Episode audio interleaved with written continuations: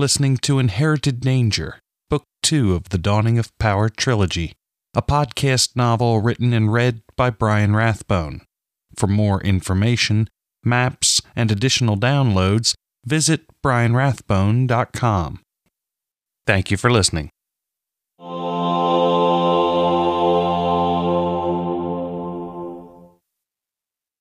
Chapter seven. We appreciate most that which we have lived without. The Pauper King. Shivering as the wind chilled her wet clothes, Cathuran walked along the rocky beach in miserable silence, still stewing over the way the mercenaries had dumped them in the water, and not even at their desired destination. They'd given no explanation and had afforded them no indication of where they actually were. "I believe we're in northern Endland," Benjamin said. "Perhaps a day or two walk from the Wastes. We've little choice now but to brave the snows and make for Omahold. The lands to the south are too heavily populated for us to cross safely." Omahold was by far the closest Cathuran stronghold, if he were correct about their current location, and no one could argue his logic. They trudged along the coastline, covering as much distance as they could before sunrise, knowing they needed to be far away from inhabited lands before the sun rose, or they would almost certainly be discovered. Cathuran had known the comforts of the trader's wind would soon be behind them, but she hadn't expected such an abrupt return to the world of cold and wet. The sun rose on the weary group, and the mountains of the northern wastes loomed in the distance. The land became progressively steeper as the rolling hills grew in size.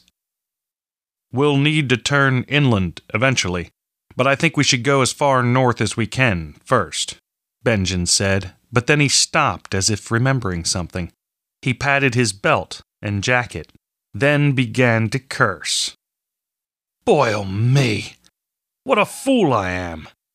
Now I understand what all the fuss was about when we were thrown overboard. It was a distraction. The coin Captain Trell gave us is gone. Thieving sons of jackals. Now we have only the small amount I kept in a separate purse."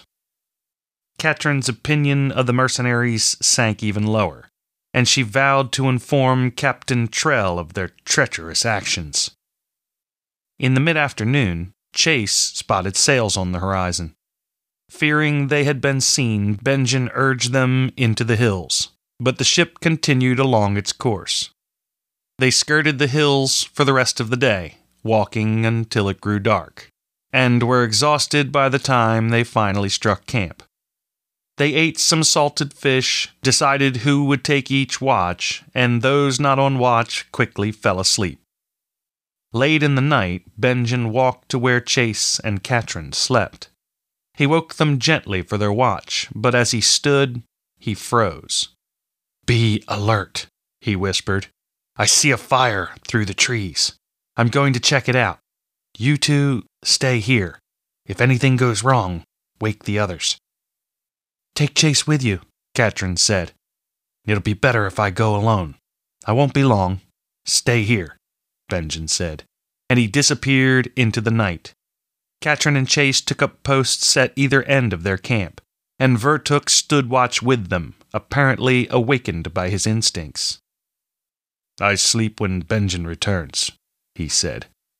Cathuran jumped when she heard a sharp snap in the woods, but nothing emerged from the darkness, and other noises followed, leaving the sentries on edge. When Benjamin did return, he did so silently, which startled Cathuran as much as the noises had. It wasn't that she was surprised by his stealth, it was just that seeing a figure suddenly materialized from the darkness could give one quite a start. "There are two monks, camped a few hills over, but they're in a drunken stupor, and I didn't want to frighten them. Better to approach them in the morning. Perhaps they can help us on our journey to Omahold," he said in a whisper, then retired to his bedroll. Vertuk seemed satisfied and went to his bedding as well, leaving Cathuran and Chase to keep watch. The rest of the night was uneventful, but they were vigilant nonetheless. Benjamin rose before the false dawn and woke those who slept. During the night, we discovered two monks camped nearby, and I'm going to go speak with them. Chase, come with me. The rest of you stay here. Remember that we're in hostile territory. Remain alert. I don't know if anyone else frequents this area, but we can't be too careful. Hurry back, Cathuran said, the suspense gnawing at her. She had spent her entire watch wondering if the monks would be friendly. Her recent luck caused her to fear the worst possible outcomes, and she envisioned a thousand different ways things could go wrong. Strom and Vertuk paced with her, expressing their own helplessness with muttered curses. As the sun rose, its warmth raised a heavy mist from the ground, which concealed the irregularities of the land and made the act of pacing difficult. Cathuran nearly lost her footing a number of times, but she couldn't seem to stand still. The mist had dissipated by the time Benjamin and Chase returned. They looked relieved, but not ecstatic. "They're friendly," Benjamin said. "Their names are Gustad and Milo. I'd never met either of them before, but we have a common acquaintance. Many years ago, while searching for Kenward, I met a Cathuran monk named Gwendolyn. She was gathering and researching some rare herbs that grow only in remote parts of the Southland, and I shared her interest in herb lore. She helped me a great deal, and I shared some of my knowledge with her. Gustad said Gwendolyn is at Omahold, which should help our cause. He was reluctant to discuss her, which I suppose is natural. The Cathurans are a secretive lot. There's one other thing, though. The monks came here to gather materials for something they are working on. They've got far more than they can carry, and they seem to have lost their mule. They were going to make several trips, but they dallied too long, and the first winter storm could strike at any time. Since we just happened to be destined for Omahold as well, I, um, volunteered us to help carry the materials. He looked as if he were prepared for a negative reaction, but everyone agreed it would be worth the effort to have the aid of the monks. Cathuran was just glad someone was willing to show them the shortest way to Omahold. After breaking camp, they hiked to where the monks waited. The distance passed quickly in the daylight, and the camp soon came into sight. Cathuran was shocked to see two of the dirtiest men she had ever encountered, surrounded by more than a dozen large leather bags. Each man was completely covered in soot and ash, and their eyes stood out in stark contrast. And every step stirred. The bags themselves were filthy with accumulated ash, and every step stirred small clouds. A bowl of land cradled the remains of an enormous fire, most of which still smoldered. "We must put out the fire before we can leave," one said to the other as they approached. "Yes, I suppose we must. Tiresome work, I say. Tiresome indeed. I'm grateful fate has afforded us some helpers. Brother Gustad, Brother Milo, allow me to introduce my companions," Benjamin said, and he introduced each of them in turn. The monks placed both hands around the hand of each person they met. It was a show of honor, but the black stains left behind lessened the effect. It didn't take long, though, until those minor stains were of little consequence. Almost immediately, Gustad began issuing orders. "Empty the bags of dirt and sand into a pile. Refill the bags with sand or dirt and dump it on the fire. Repeat until we can walk over this area. Don't empty the bags filled with ash, only those filled with sand," he barked, and Cathuran was taken aback by his manner. But the monks were not lazy. They worked alongside the rest, dumping the dry sand in a tidy, cone-shaped pile. Armed with empty bags, they sought more sand, but the soil around the camp was covered with grass, and the beach was on the other side of a steep hill. Dry sand was lighter than wet, but it was hard to find on the saturated coast, and damp was the best Cathuran could find by her second trip. Gustad attempted to carry water back to the fire, but his bag leaked, and he had only a third of the water he'd started with by the time he reached the fire. Steam rose into the air as the coals hissed and snapped, but his efforts covered only a small area, and he went back for more sand. Maybe next time you could build your fire pit a little closer to the water, Strom said, but he could not have known the debate his words would spark. Would take longer to get the fire started out in the wind, Gustad said. Less cover in the event of a storm, Milo said before Gustad even finished. We wouldn't have to sleep by the fire. The tide could put out the fire for us. Before we're done, what good is wet ash? Might be better if we made ash bricks while it's wet. Sand would contaminate the ash. The argument continued and transcended human understanding. The monks loudly and simultaneously expressed strong opinions on the merits and flaws of moving the fire pit. It wasn't that they ignored one another while they spoke. It was a barrage of verbal communication only they appeared to fully understand. Feeding off one another, they spoke even more rapidly. Each statement made by one influenced the next statement made by the other, and somehow they seemed to keep track of everything said. To Cathuran, it was like someone beating her with a flower to show her how it smelled. Strom walked away, shaking his head in disbelief. It took four trips each before Gustad could be convinced the fire was completely out. Even then, he threw fistfuls of dirt to cover a few remaining coals. Satisfied, he instructed them to refill the bags with the dry sand. Cathuran and the others did the best they could to reclaim it all, but it was an impossible task.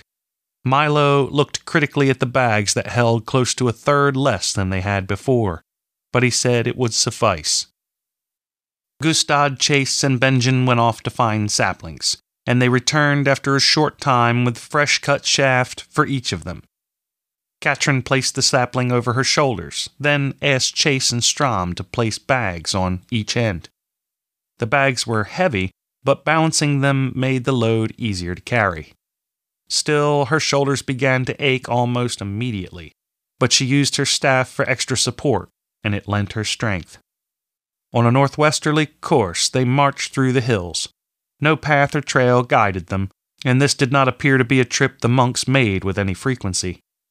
Hiking with the bags balanced across her shoulders proved treacherous, and Cathuran concentrated on the ground ahead of her. They stopped often to rest, but their urgency increased as banks of dark clouds crowded the horizon. A frigid wind descended upon them, and they feared they would be stuck in a snowstorm. Breaks grew shorter and less frequent as the air continually grew colder and the storm clouds nearer. "We've a long walk ahead of us still," Gustad said during one break, his breath visible as he spoke. Cathuran thought she saw a snowflake fall from the sky. She had no desire to be stuck in the northern wastes in the middle of a blizzard, and she expressed her desire to keep marching. Gustad, Benjen, and Milo all agreed that waiting could be deadly, and they pressed on as fast as they could manage. Cathuran counted the number of steps she took between seeing snowflakes. At first, it was ten or twelve, but then the snow began to fall in earnest. Bearing a biting chill, the wind picked up, and soft snow turned to stinging sleet and hail, only occasionally changing back to snow. With darkness upon them and the storm raging, Cathuran wondered if they were going to make it. Gustad and Milo suggested abandoning the bags of ash and sand, but Benjen and the others did not put them down. They just kept plodding along, not wanting to give up after having come so far. Sleet and snow clung to Catherine's face and hair, and she felt as if her head were encased in ice. She and the others were near exhaustion, and as they struggled up the steep incline, she considered just lying down and letting the snow cover her. But at the crest of a hill, she raised her head as she heard the others exclaim. A massive sprawl of sporadic lights stood before them. The brightest and closest were torches that burned on either side of the natural crevice that led to Omahold and warmth. The ancients had chosen the location well. The crevice and surrounding mountains made for excellent defenses. Mighty Omahold has stood for over three thousand years, but there is speculation that it was inhabited long before then, Gustad said. The natural defenses have been reinforced over the eons. but one of Omahold's best defenses is currently falling around us. It won't be long before the lands surrounding us will be completely impassable. Cold and tired, they struggled to cover the last bit of distance between them and safety. The sight of their destination gave them heart and quickened their steps despite their exhaustion. The storm worsened steadily. The snow became so thick at times it completely blocked the torches from view, and the footing was deadly slick in places. When they finally reached the winding crevice, they gained meager shelter from the wind and ice. As soon as they entered the crevice, Gustad motioned for them to rest. He walked to where a large metal sheet hung and retrieved a mallet from a hook. The metal sheet rang a discordant note as the mallet struck it, and the echoes distorted its call even further. Three times he struck it, then he waited. "Let me do the talking," Benjamin said to Cathuran and the others, and they nodded their agreement. "May I use your staff, little miss?" Cathuran wasn't sure what he wanted it for, but she didn't bother to ask. Instead, she just handed it to him. As they waited less than patiently in the cold, they concentrated on keeping warm. Soon, though, a man appeared around the corner and nodded to Gustad and Milo. He regarded Cathuran and the others with mild interest, but after he spoke with Gustad for a moment, he ran back toward the fortress. "It's safe now. We can enter the main gate," Gustad said, retrieving his load. He and Milo began another of their arguments, and Benjamin led the others on. The number of manned armaments they encountered higher along the narrow defiles alarmed Cathuran, but she supposed these were dangerous times. The natural defenses combined with the man-made additions were seemingly insurmountable, and Cathuran could not imagine a force mighty enough to conquer such a place. As a small horse cart approached, Cathuran and the others squeezed themselves against the crevice walls to let it pass. The cart was not moving at high speed, but the angry look on the driver's face inspired them to move, and they heard him shout as he approached Gustad and Milo. "What happened to Penelope? You best not have lost my mule." "Must have wandered off," was all of Milo's response they heard before the other man launched into a tirade. Benjamin took the lead as they rounded a corner, and another impressive sight waited. A single massive gate, made of entire tree trunks, towered above them. A natural formation of stone jutted out on one side, and stonework fortifications secured an enormous hinge. The opposite side of the crevice was blocked by the largest man-made structure Cathuran had ever seen. Huge stone blocks were stacked on top of one another to form an impenetrable wall that encased the locking structures. Standing at attention before the gates were three armed men, and the man in the center stepped forward as they approached. "State your business."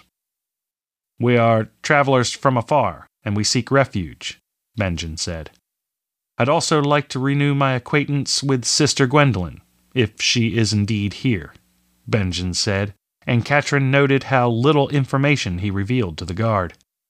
She and Benjamin were both surprised when the guard gave him a disapproving look. "Mother Gwendolen is quite busy and does not have leisure to greet wayward travelers," he said, looking down his nose. "A thousand apologies, sir. It's been a long time, and I was unaware of her appointment." "What's your name, then?" "Benjamin Hawk." "I'll alert Mother Gwendolen to your presence. Perhaps she'll send some correspondence, but I wouldn't hold out my hopes. I presume you'll be lodging at the first inn?" he asked, and Benjamin simply nodded in response. "You must leave your weapons here. You may not enter with swords, knives, bows, arrows, maces, polearms, spears, or any other deadly implement. We'll return your belongings when you depart Omahold." Cathuran and the others created an alarmingly large pile of deadly implements in the crate he provided, and he looked at them with suspicion. He ran his hands lightly over each of them, checking for concealed weapons, but he found none. Benjen leaned on Katrin's staff and made no move to turn it over. "Your staff, sir?" "You deprive a man of his walking stick?" Benjen asked. The guard was taken aback by the question and stood in confusion for a moment. But then he gave the command to open the gates, and Catrin wondered if Benjen's mention of Mother Gwendolyn was what swayed him. He scowled at them as they passed through the gate, as if he knew Benjen's limp was contrived. Hoofbeats echoed from behind, and Catrin stepped aside to let the horse cart pass. The man driving looked like a storm cloud, and he slapped the leather lines on the horse's rump to get more speed. The wagon bounced and shook as the driver seemingly aimed for every bump. Gustad and Milo rode in the back of the wagon and were thrown several handwidths in the air with each jolt. The bags of ash and sand spewed their contents with every landing, and the two men calmly bounced along in a cloud of ash, all the while arguing over who had been responsible for watching the mule. As soon as Catrin and the others were inside the gates, men used horses to pull on massive ropes that attached to the gate on the other side of equally large pulleys. The horses strained against their harnesses as they strove to move the tremendous weight, and the gate slowly began to swing closed. Catrin paused to look when she heard the command to hold the gate, and she watched in disbelief as a very angry and icy mule charged through the gate, braying the entire way. Catrin smiled, assuming Penelope had found her way home. A small city huddled within stout walls, and beyond the walls lay the inner city and temples. Even in the distance and relative darkness, the architecture was spectacular. Wondering where the first inn would be found, Catrin turned a questioning gaze to Benjen, who looked slightly embarrassed. "I'm not really sure where the first inn is. I just couldn't give that horse's rear the satisfaction of asking directions. My apologies," he said. Catrin laughed and patted him on the back. Small buildings and shops crowded against one another in the limited space. The streets were little more than narrow strips of cobblestone, most not wide enough to walk three abreast. Almost all of the buildings were dark and closed up tight. Finding the inn turned out to be as simple as looking for lit windows, and in truth, it was difficult to miss. Constructed entirely of whole tree trunks, it was one of the largest buildings in the outer city, and a rosy glow emanated from cracks around the doors and shutters. The massive size of the trunks indicated they had come from ancient and most likely virgin forest. Double doors hewn from a single tree made for an imposing entrance. A large sign hung above the doors, depicting a tree with doors in the base of its trunk. The black metal lettering read, "The First Inn."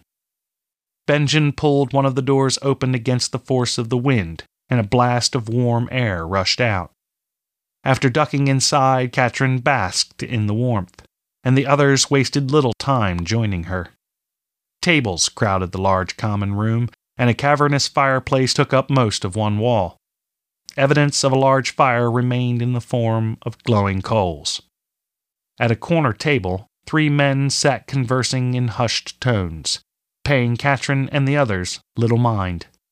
A man sitting near the fire slept in his chair, his head lolled to one side, his hand still holding a mug of ale. In a darkened corner, another man sat silently, and Catrin thought his gaze a bit too direct. She noted his presence but refused to look directly at him again, and whenever she cast him a sidelong glance, he seemed to be appraising her. A rotund woman emerged from the kitchens and made her own appraisal of Catrin and her companions. She wrinkled her nose at their filthy appearance, making Catrin self-conscious. The woman, who was obviously the keeper of the first inn, simply shrugged. "The baths are out back. You'll have to clean up before you can eat or lodge. Agreed?" "Yes, baths will be most welcome." We found ourselves helping a couple of monks with some rather dirty business, Benjen replied, and the innkeeper seemed to warm to him a bit. She warmed even more when he paid her for the baths, along with advance payment for a hot meal. "I am Miss Shambrell. Welcome to the first inn. I'll send Wonk to the bathhouse with water and towels in a moment. You can leave your bags here if you wish," she said as she walked into the kitchen.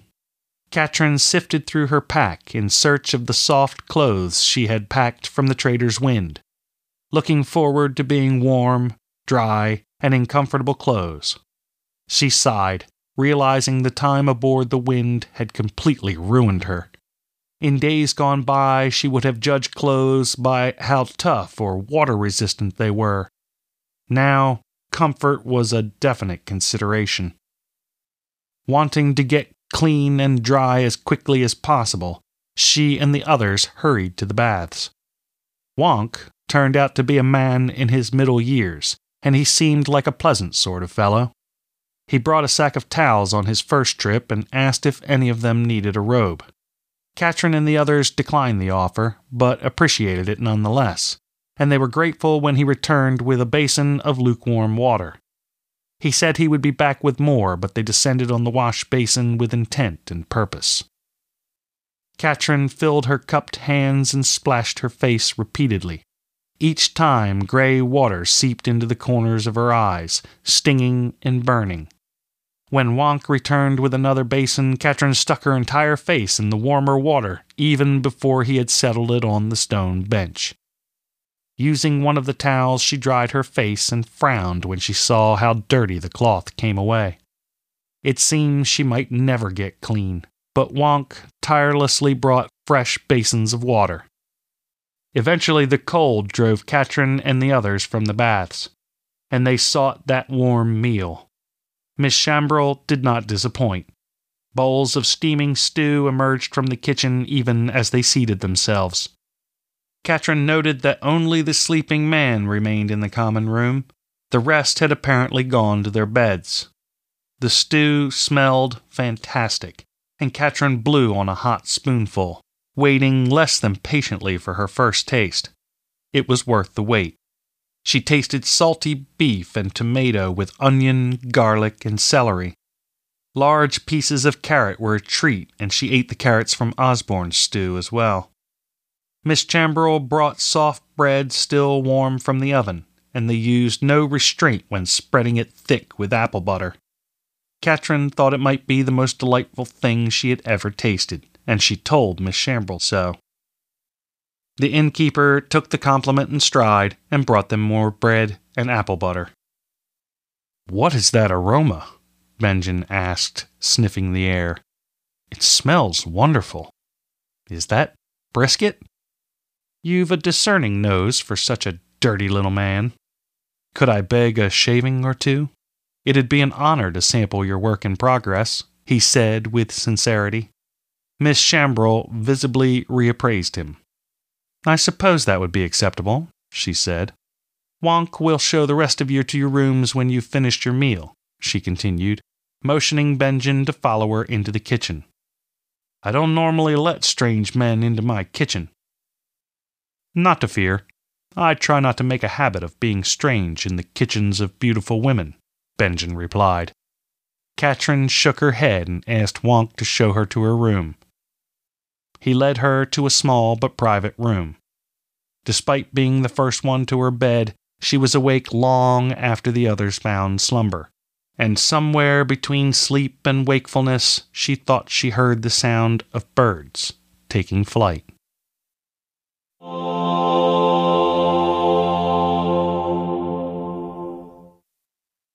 Sitting before the dwindling fire as the shifting glow cast wandering shadows over the faces around him, Strom tried to drive the chill from his bones, but still he shivered.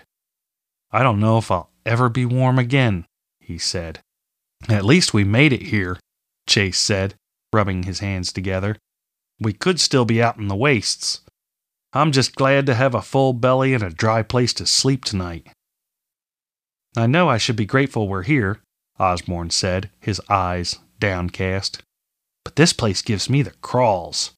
I feel like an outsider. You saw how that guard looked at us. I'm not sure we're welcome here. Benjen had been quiet for some time, seemingly content to let the others express their concerns, and he had a distant look in his eyes, as if he were reliving the past. "It'll be all right," he said. "Cathurans are a suspicious lot, and they tend to be aloof, but rarely are they cruel. Get some sleep, and things will look brighter by the light of day." "I hope so," Strom said, but as he looked around, the anxiety of his companions was palpable.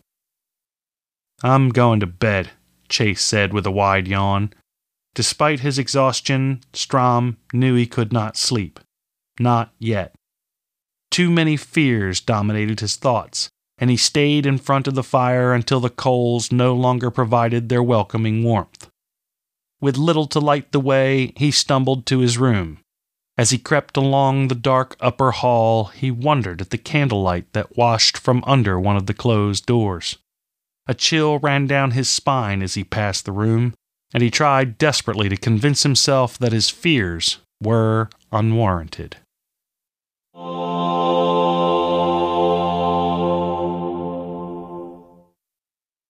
That concludes this episode of Inherited Danger. Thank you for listening.